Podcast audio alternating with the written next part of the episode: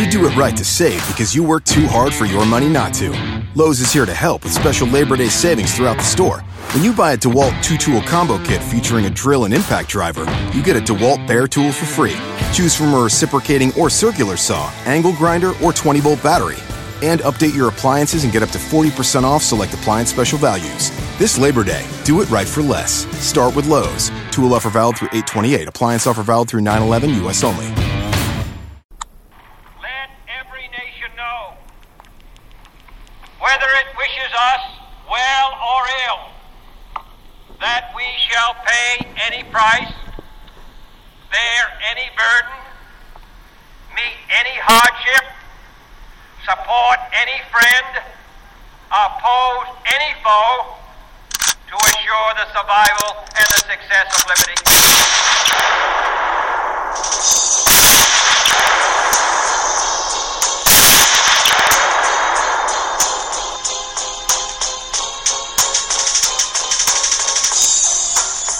You have found the 22 November Network, the voice of the grassroots JFK research community. This is the Lone Gunman Podcast with your host, your boy, Rob Clark.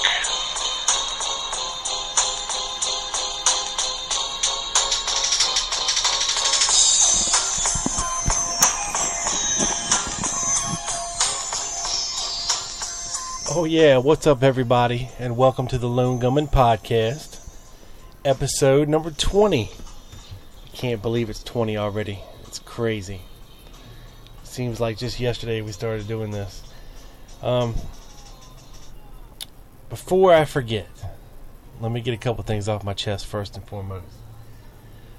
Please go check out Black Op Radio, episode 689, with the Dallas Action's own Doug Campbell as a guest. Amazing.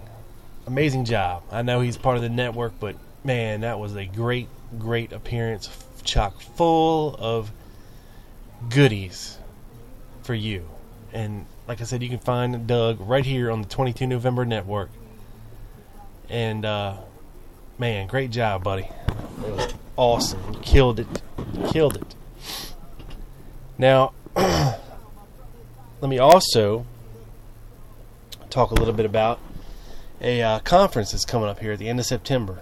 If you are anywhere close to Alexandria, Virginia, or you can get there relatively easy.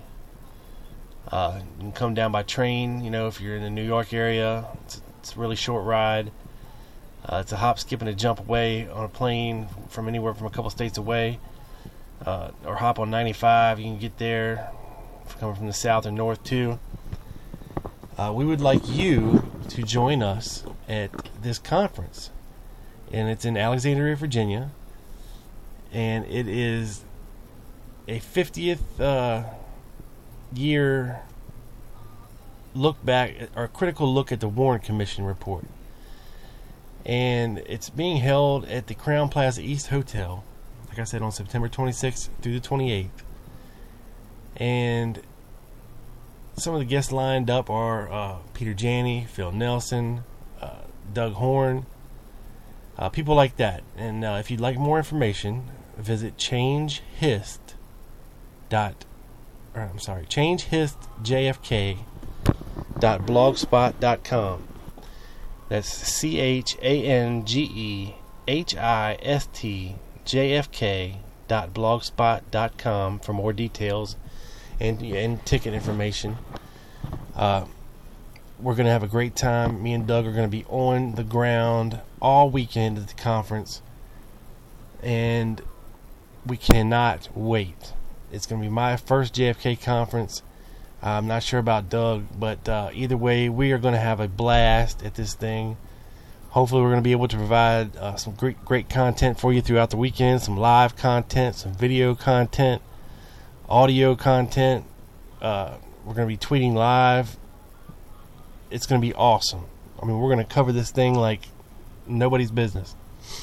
And thank you once again to Dr. David Denton for allowing us to do this and bring his conference to the people.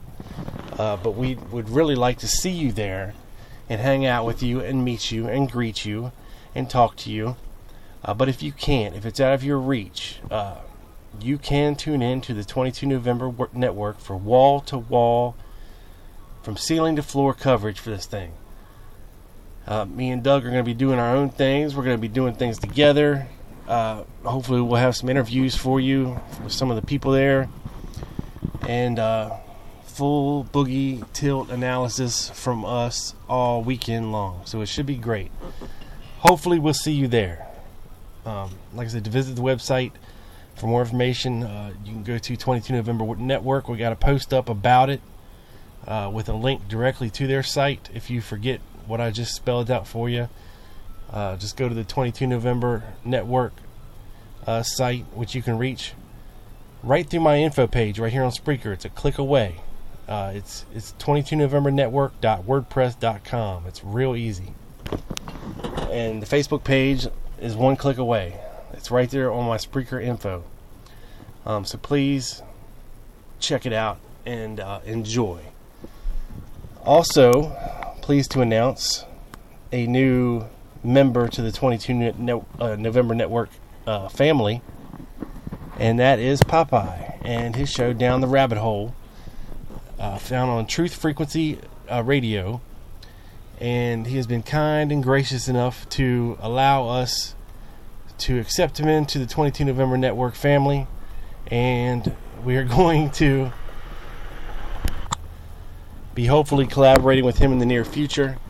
And we spoke with him recently personally on the phone. And thank you again, Popeye, for all your help and encouragement and advice. And he really helped us a lot getting this thing up and going, and kudos to him for helping us out. He didn't have to.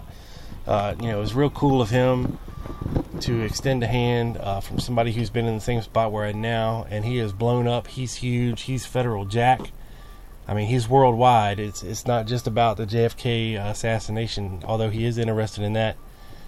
He has got his toes in all kinds of water throughout the world, even current events. And conspiracies and, government corruption.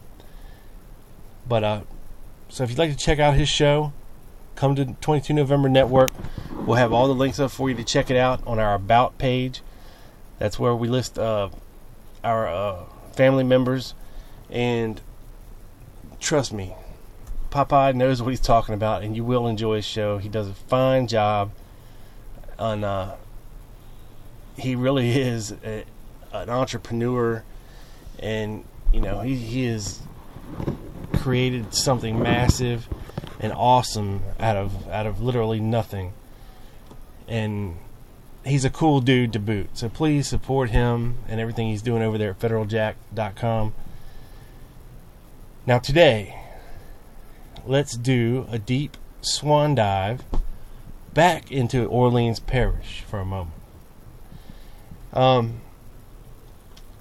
know we've covered a lot of it, but believe me, there's a lot more to cover. Now,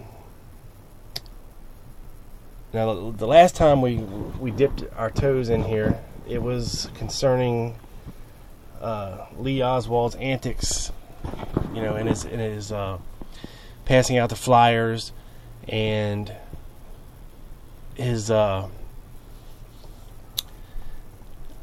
appearances on the Latin Listening Post with Bill Stuckey and those guys, and Ed Butler and Carlos Bringuier, and exactly what he was doing down there.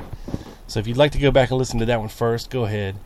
But we're going to dive in today a little bit and go a little deeper and examine a couple more things in a little bit more detail as far as what he exactly was doing in New Orleans.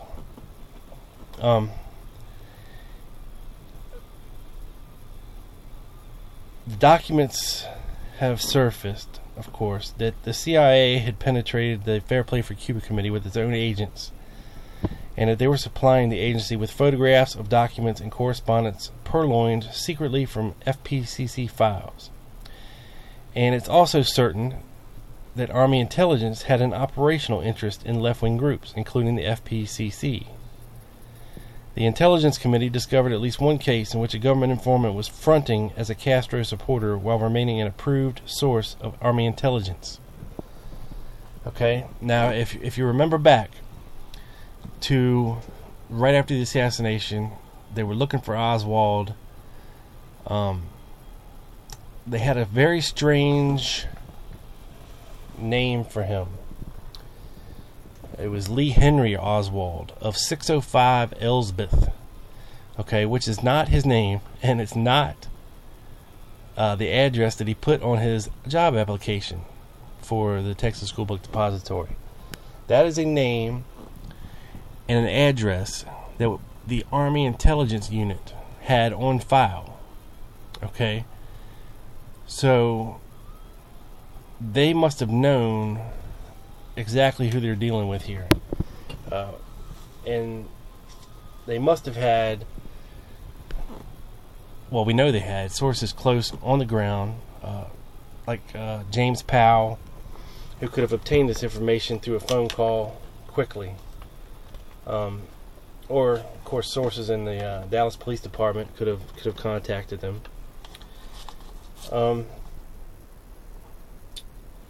The Assassinations Committee, they had a revelation that the Department of Defense had a file on Oswald and Heidel, and they destroyed it. The Army claims this unique record was destroyed routinely in accordance with normal file management. Of course it was. Now, as you're going to hear next week from Doug's podcast, actually this Sunday, he's going to tell you a little bit about Harry Dean, who was a very unique fellow and who did some interesting things that kind of paralleled what Oswald was doing. Well, I'm going to tell you right now about another guy who kind of paralleled what Oswald was doing, and you may not have heard of him before. His name is John Glenn. Now, 4 days before the assassination, John Glenn appeared before the House Committee on Un-American Activities. Okay? This was something, of course, that Bannister supported. His questioning revealed that he had joined the Fair Play for Cuba Committee in the fall of 1962, and that he had tried to visit Cuba, at first by traveling through Mexico, and that he eventually succeeded. Okay? Sound familiar yet? In the summer of 63, at the very time Oswald was becoming active in New Orleans, Glenn did reach Cuba. He outstayed his original visa and then tried to travel on to another citadel of the left, Algeria. The parallels with the Oswald case are numerous, okay? And just as Oswald's fare home from Russia had once been paid by the State Department, Glenn's was paid from Europe. And like Oswald, Glenn used a post office box as a mailing address and subscribed to the militant newspaper. Okay, sound familiar? Yes. Okay, and like Oswald, he had previously traveled to the Soviet Union and Eastern Europe. Sounds even more familiar. In his case, it was supposedly as a guide for an American travel agency. That's the cover that he used. Now, oh, get this. Glenn abruptly interrupted his university career to join the U.S. Air Force, where he became an intelligence operative. He received a crypto clearance and studied Russian. All right, let's pause here for a second. This is precisely the kind of clearance that Oswald would have had as a radar operator. This crypto clearance. Okay. His career as a left-wing activist began soon after he left Air Force Intelligence. The result of his trip to Cuba was played out in front of the Un-American Activities Committee. Okay? As soon as Oswald had been revealed as a former defector to Russia, Carlos Bringuier issued a shrill call for a congressional inquiry into his activities. Now, the striking similarities between Glenn and Oswald demand close scrutiny, okay? Because they are on very, very parallel tracks as to what they're doing here. And the question is, who in the hell was running these people? Now, I don't know where Glenn was doing his Fair Play for Cuba Committee stuff. I don't think it was New Orleans. I'm not sure where it was, to be honest with you. But it just seems, excuse me, a little odd, you know, that all this stuff just pops up out of nowhere. And now we're going to get into a little bit about Thomas Beckham, okay? And we've touched on him in a couple of these podcasts, but I keep coming back to him because something really bothers me about the dude. And I just think that he's full of shit. I think he's lying very, very badly. And like I said, he didn't tell Garrison anything, okay? But he opens up after Fred Crisman is dead to the HSCA, and what he tells them is very interesting. You know, he claims, you know, that he didn't really have a job, you know, in New Orleans there, per se. He was some kind of a disc jockey, but I don't know what radio station. I don't even think he was on a radio station. And he was also trying to be a country singer using the name Mark Evans, okay? And Fred Crisman claimed that he was like his manager, and, you know, that he was trying to get him gigs and trying to get him, you know, booked for, or trying to get an album recorded and all this weird stuff that doesn't make any sense whatsoever. And let me read you a little something about Fred Crisman, okay? This is a press release from Garrison's office on October 31st, 1968. A grand jury subpoena was issued today in connection with the investigation into the assassination of President Kennedy for the appearance of an out-of-state witness, Mr. Fred Lee Crisman from Tacoma, Washington. Mr. Crisman has been engaged in undercover activity for a part of the industrial warfare complex for years. His cover is that of a quote-unquote preacher and a person that quote-unquote engaged in work to help gypsies. Whatever the hell that means, okay? Our information indicates that since the early 60s, he has made many trips to New Orleans and Dallas in connection with his undercover work for that part of the warfare industry, engaged in this manufacture of what is termed in military language a hardware, meaning those weapons sold to the U.S. government, which are uniquely large and expensive. Okay, so what they're basically saying is Crisman worked for the military-industrial complex. Mr. Crisman is a former employee of the Boeing Aircraft Company. Now, they put quotes around former, because I guess they don't think he really is a former. Okay. In a sense that one defendant in the case is a former employee of Lockheed Aircraft Company in Los Angeles.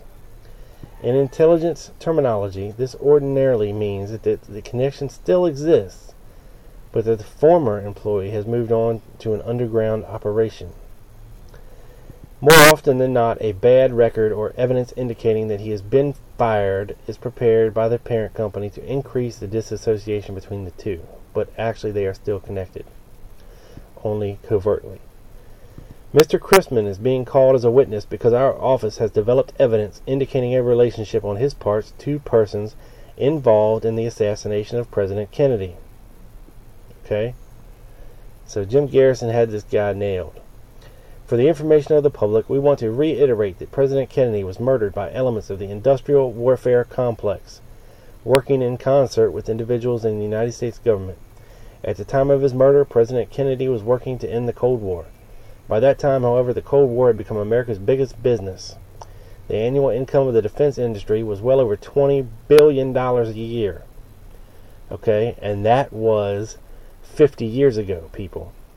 And there were forces in the industry and in the U.S. government which opposed to the ending of the Cold War. Now, it's exactly what they tell you about. And the reasons they give, you know, for people wanting Kennedy dead. Now, also, check this out.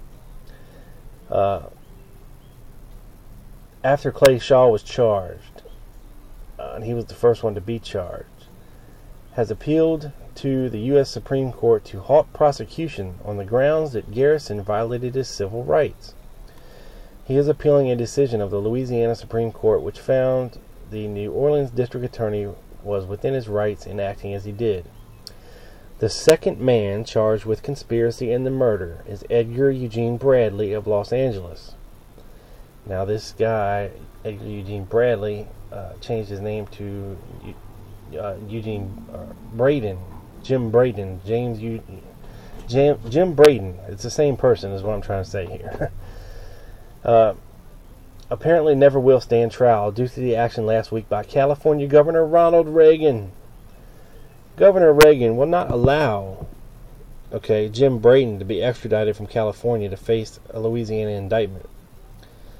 Bradley is employed by Dr. Carl McIntyre, who conducts conservative radio programs across the nation. District Attorney Garrison has contended that President Kennedy's assassination... Did I say President Garrison? I don't know. I don't mean President Garrison. I mean District Attorney Garrison. Has contended that President Kennedy's assassination was the result of a New Orleans-based conspiracy. Okay. Interesting. Now... I told you all about this before. Okay. And it concerns Fred Crisman again, but let me reiterate it here. Okay. Fred Lee Crisman of Tacoma, Washington. He flies to New Orleans steadily. In 1964, 11 times. In 1965, 17 times. 1966, 32 times. 1967, 24 times. He is the first man that Clay Shaw called after being told he was in trouble. And he is the first man that Beckham called also. He was questioned by both the CIA and FBI in 1966, but he is able to call Washington, and they laid off of him in a hurry. He is a very good friend with the Cubans, especially Sergio Arcacha in Dallas and Jorge Rodriguez in New Orleans. Then it goes on to say, Mr. Crisman is a very odd man. Let's see here. Here we go. Ask him to take a lie detector test, and then ask him where he put the $200,000 delivered to him by, and now the name is redacted, of course, delivered to him by, Beckham. So Beckham delivered $200,000 to him in August of 67, Cuban money, in parentheses, money that is used to recruit killers to be sent to Cuba to try for Castro. Ask him if it is not true that he has sent 5 different men to Sergio Arcacha in Dallas for final briefing before going on to attempt to assassinate Castro. Make Crisman talk, and you will have the answer as to why there has been fighting among certain Cuban factions over the money in certain buried places. You know this is true because some special Cubans have dropped out of sight. And then it says, dropped in Torpedo Junction. Crisman is also a pilot. He is the man that, through Beckham and Sergio Arcacha, paid off certain people. Is it not odd that he is a friend of Clay's as well as Beckham? Is it not strange that he knew Tippett, Just ask Crisman certain questions under a lie detector and see what his answers are. Wow. He is the one that told Mark Evans to hide out in Iowa, okay, and not to go make any statement about money or anything to Garrison. All right, and this is from a witness. It doesn't say who. Maybe D. White, possibly. Weird. I don't know. It's crazy. But so if we take a look at this a little bit better, what it appears to be, if we go by what Beckham, of course, told the HSCA, that, of course, Crisman was his handler, and we know what Beckham is asserted to have done, delivering that package that was put together in G. Ray Gill's office, that he delivered to Lawrence Howard in Dallas. You know, the picture starts to get a little clearer. And when you look at Beckham, okay, Beckham was in a lot of trouble. Let me see if I can find this real quick. Beckham was in a lot of trouble.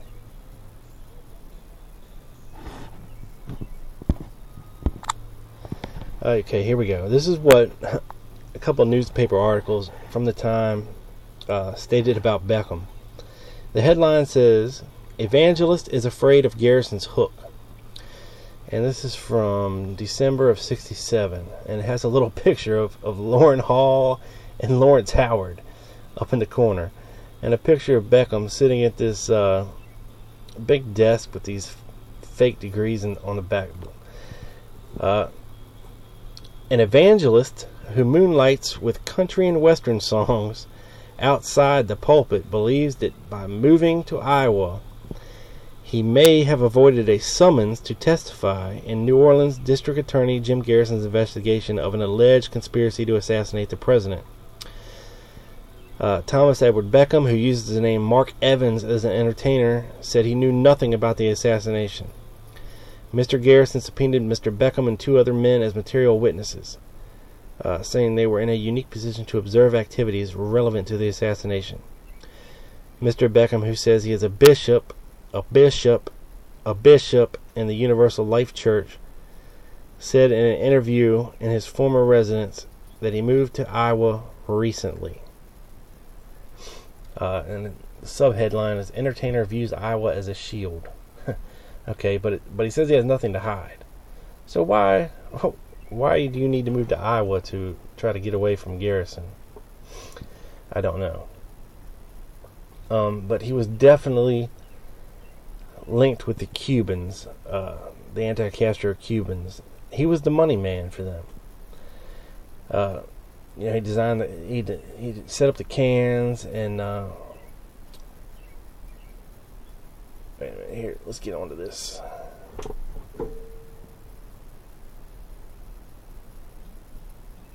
Clerk of the Court Records in Gretna, Louisiana, showed Thomas Beckham and his brother Orville Beckham were arrested for systematic theft of $12,000 in cash and merchandise from the Halpern's Fabric Store. Orville Beckham was the manager of the store at the time, and Thomas Beckham was employed in Halpern's Lakeside Store.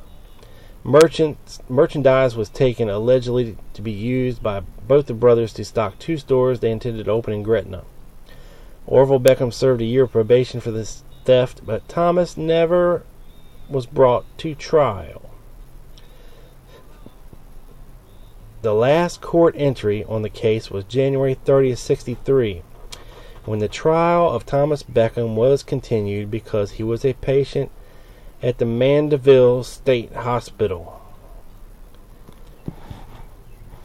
Okay, which means he was in the loony bin. Okay, while they were trying to figure this stuff out here.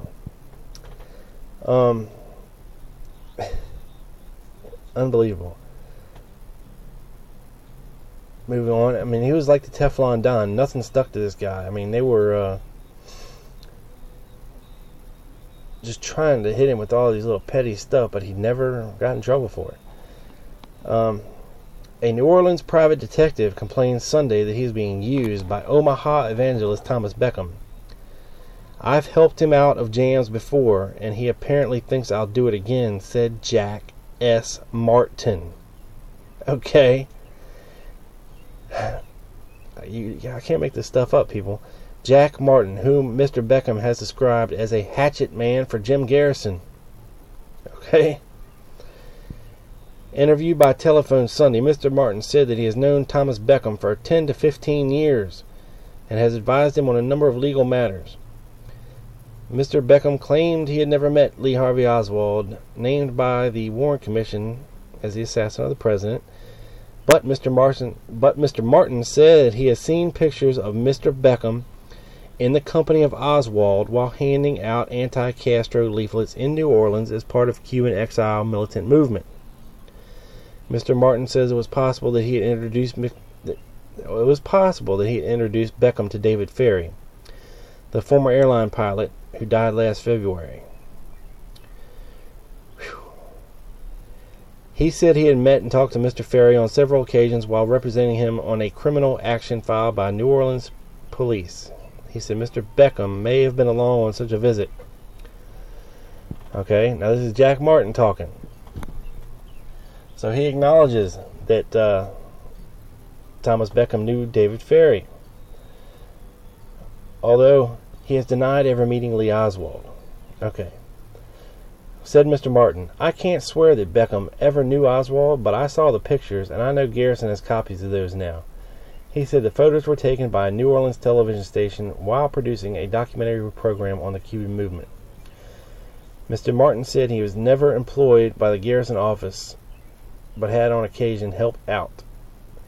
He said that so far as he knows, Mr. Beckham has never worked with the district attorney's office.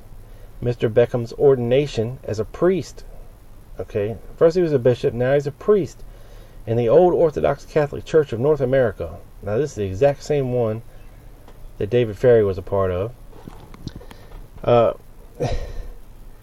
Was obtained by mail order from a man in Toronto, Canada. He, meaning Mr. Beckham, opened a mission on Rampart Street and came to me asking if I could get him some religious papers, Mr. Martin said. I told him about the guy in Toronto. He described the mission as a haven for Cuban exiles in the predominantly non-white section of New Orleans. At the time, he said Mr. Beckham wore black suits with a Roman collar. Even though he admitted to being acquainted with many of the persons linked with the Garrison investigation, Mr. Martin described his role as insignificant. Okay. Now, is this the same Jack Martin that worked for Guy Bannister? I don't know, but it's pretty damn ironic, right? That this guy puts them all together here. It's wild.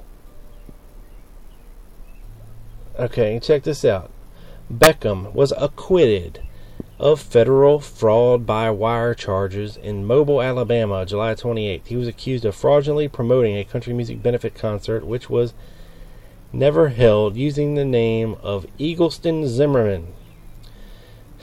During the trial, he testified he worked for the CIA and played for the jury a country music record which he said he had recorded. Okay. After the acquittal, he remained in custody pending transfer to Arkansas, where he faces more fraud charges. On the 29th, he was waiting for extradition. The House investigators came to Mobile for the interview. Stein said Beckham told the men he knew Lee Harvey Oswald in New Orleans, that Kennedy was a victim of a conspiracy, and he knows who took part in the conspiracy. But Stein said Beckham named no names when he was present. The attorney mentioned that Beckham has a 300-page manuscript about the assassination, as he hasn't been able to get it published.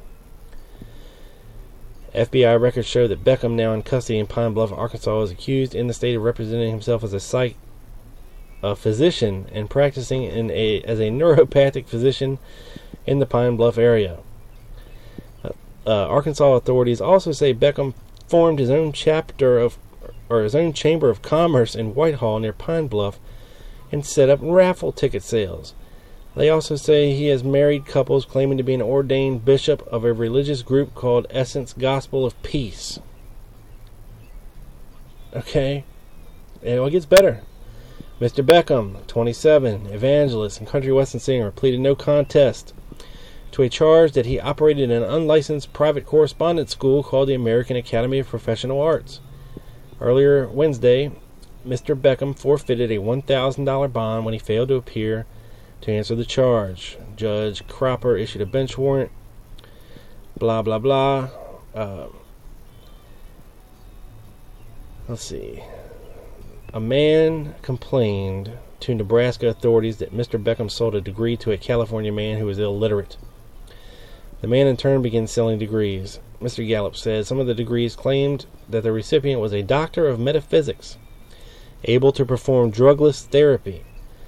Mr. Beckham testified the degrees were of a type which required no prior education. He said they were similar to honorary degrees.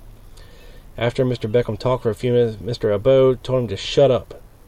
Judge Cropper then called Mr. Beckham a phony.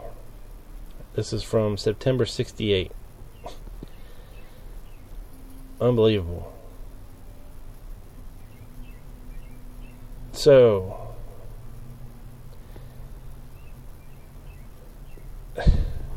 this Beckham guy, okay? He is right in the middle of the shit, and it says right from his own mouth, okay, that he was part of all this mess going on in New Orleans, okay? And I gotta believe that Fred Crisman, with his background, was more than just a country western singer manager, being that he traveled to New Orleans about 100 times in a period of 4 or 5 years, and that's not even an exaggeration, okay? Not to mention, of course, that Shaw and Beckham both knew Fred Crisman, and nobody talked until after Crisman was dead. And you heard it from Beckham's own mouth, okay? That and other people who said they saw Beckham with Oswald on the street handing out flyers. Okay, and you can go back and this apparently is the guy who we thought could have been Bill Shelley, but turns out probably was Thomas Beckham. Okay, and now you got to put all the pieces of the puzzle together. Okay. Who knew who was doing what, for what reason, who had the connections, who was laying the plans, did Oswald know what the hell was going on, was Beckham being set up as a second possible patsy, or was he mainly the money man for these Cuban organizations, was he, supplying false documents for people? He apparently was a very shady person. He got caught for some outrageously petty things. I can only imagine what he did not get caught for.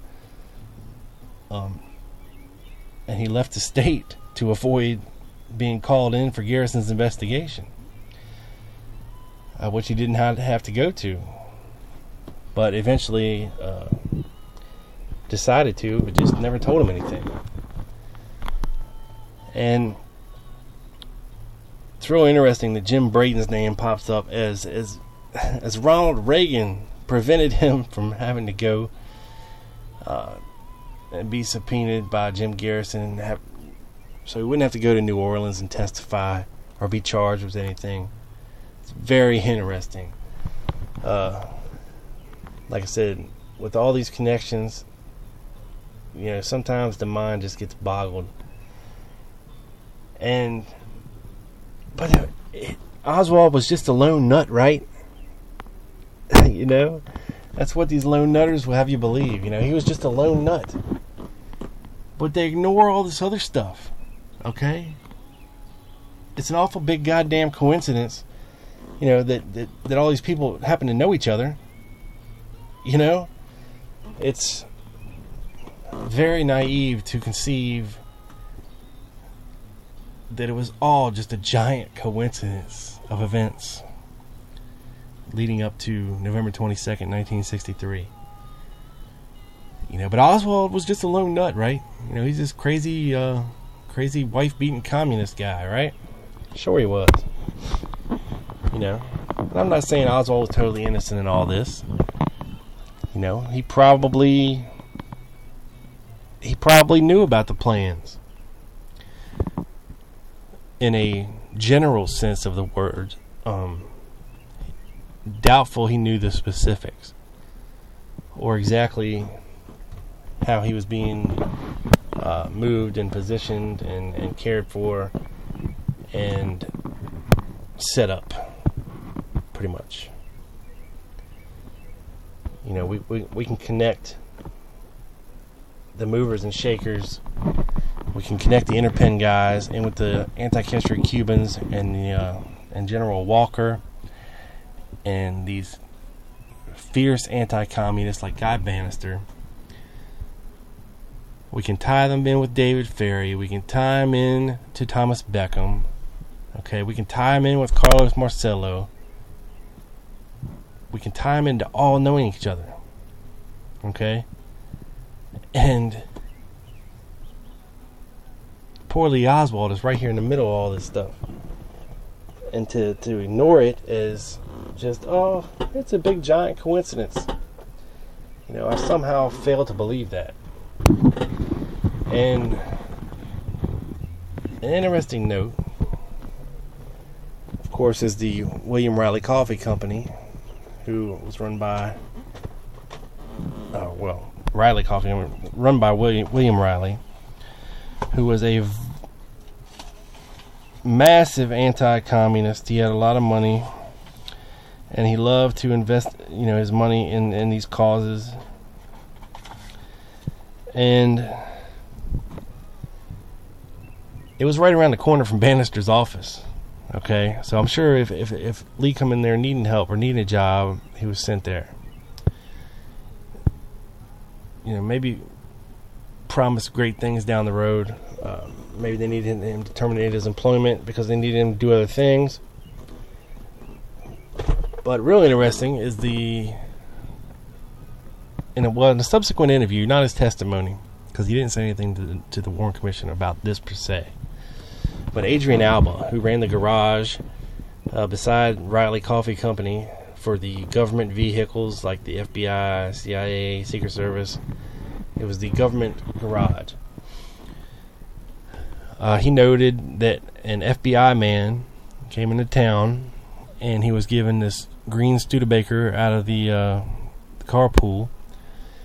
And the next day, he observed Lee Oswald go out to the street and talk to the occupant of this Studebaker for a couple minutes, and received a big white envelope, which he stuffed up under his shirt and walked away.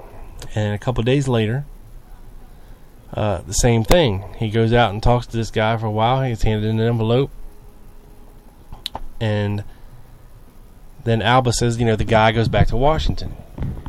But he was sure that he was an FBI guy, you know, because he has to know this stuff for the paperwork aspect and who he's giving these cars to. So very interesting. Well, let's call it there for tonight, and I will implore all of you to please visit the 22 November Network. Give us a like on Facebook. Give us a follow. You can follow the blog. You'll receive an email every time anything's posted there. You can follow the comments. You know, you can do all kinds of things at the 22 November Network site. You know, we have me and Doug for Assassination Conversation. We have Gail, Martin, and the Grassy Knoll Girl for Assassination Observation. You know, their blogs and articles and columns, JFK related and research related. And of course, you can check out our brothers and sisters in the network, Leonard Sanik and Popeye, and their respective shows. And feel free to hit us up on the Facebook page or post up anything you want, evidence you want to talk about. And let's get a conversation going, people. That's what we're here for. That's what we want to do. And if you like what we're talking about, please share links. Okay, so all your friends know where to find us. That's the only way we're going to grow, is with your help. We thank you for everything that we've received so far, and all your help so far. It's very much appreciated.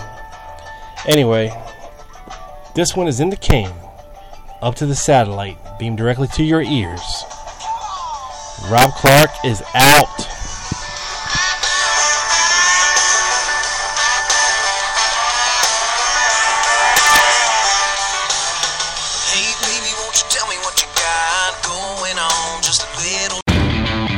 Do it right to save because you work too hard for your money not to. Lowe's is here to help with special Labor Day savings throughout the store. When you buy a DeWalt two-tool combo kit featuring a drill and impact driver, you get a DeWalt bare tool for free. Choose from a reciprocating or circular saw, angle grinder, or 20-volt battery. And update your appliances and get up to 40% off select appliance special values. This Labor Day, do it right for less. Start with Lowe's. Tool offer valid through 8/28. Appliance offer valid through 9/11, U.S. only. You do it right to save because you work too hard for your money not to. Lowe's is here to help with special Labor Day savings throughout the store. When you buy a DeWalt two-tool combo kit featuring a drill and impact driver, you get a DeWalt bare tool for free. Choose from a reciprocating or circular saw, angle grinder, or 20-volt battery. And update your appliances and get up to 40% off select appliance special values. This Labor Day, do it right for less. Start with Lowe's. Tool offer valid through 8/28. Appliance offer valid through 9/11, U.S. only.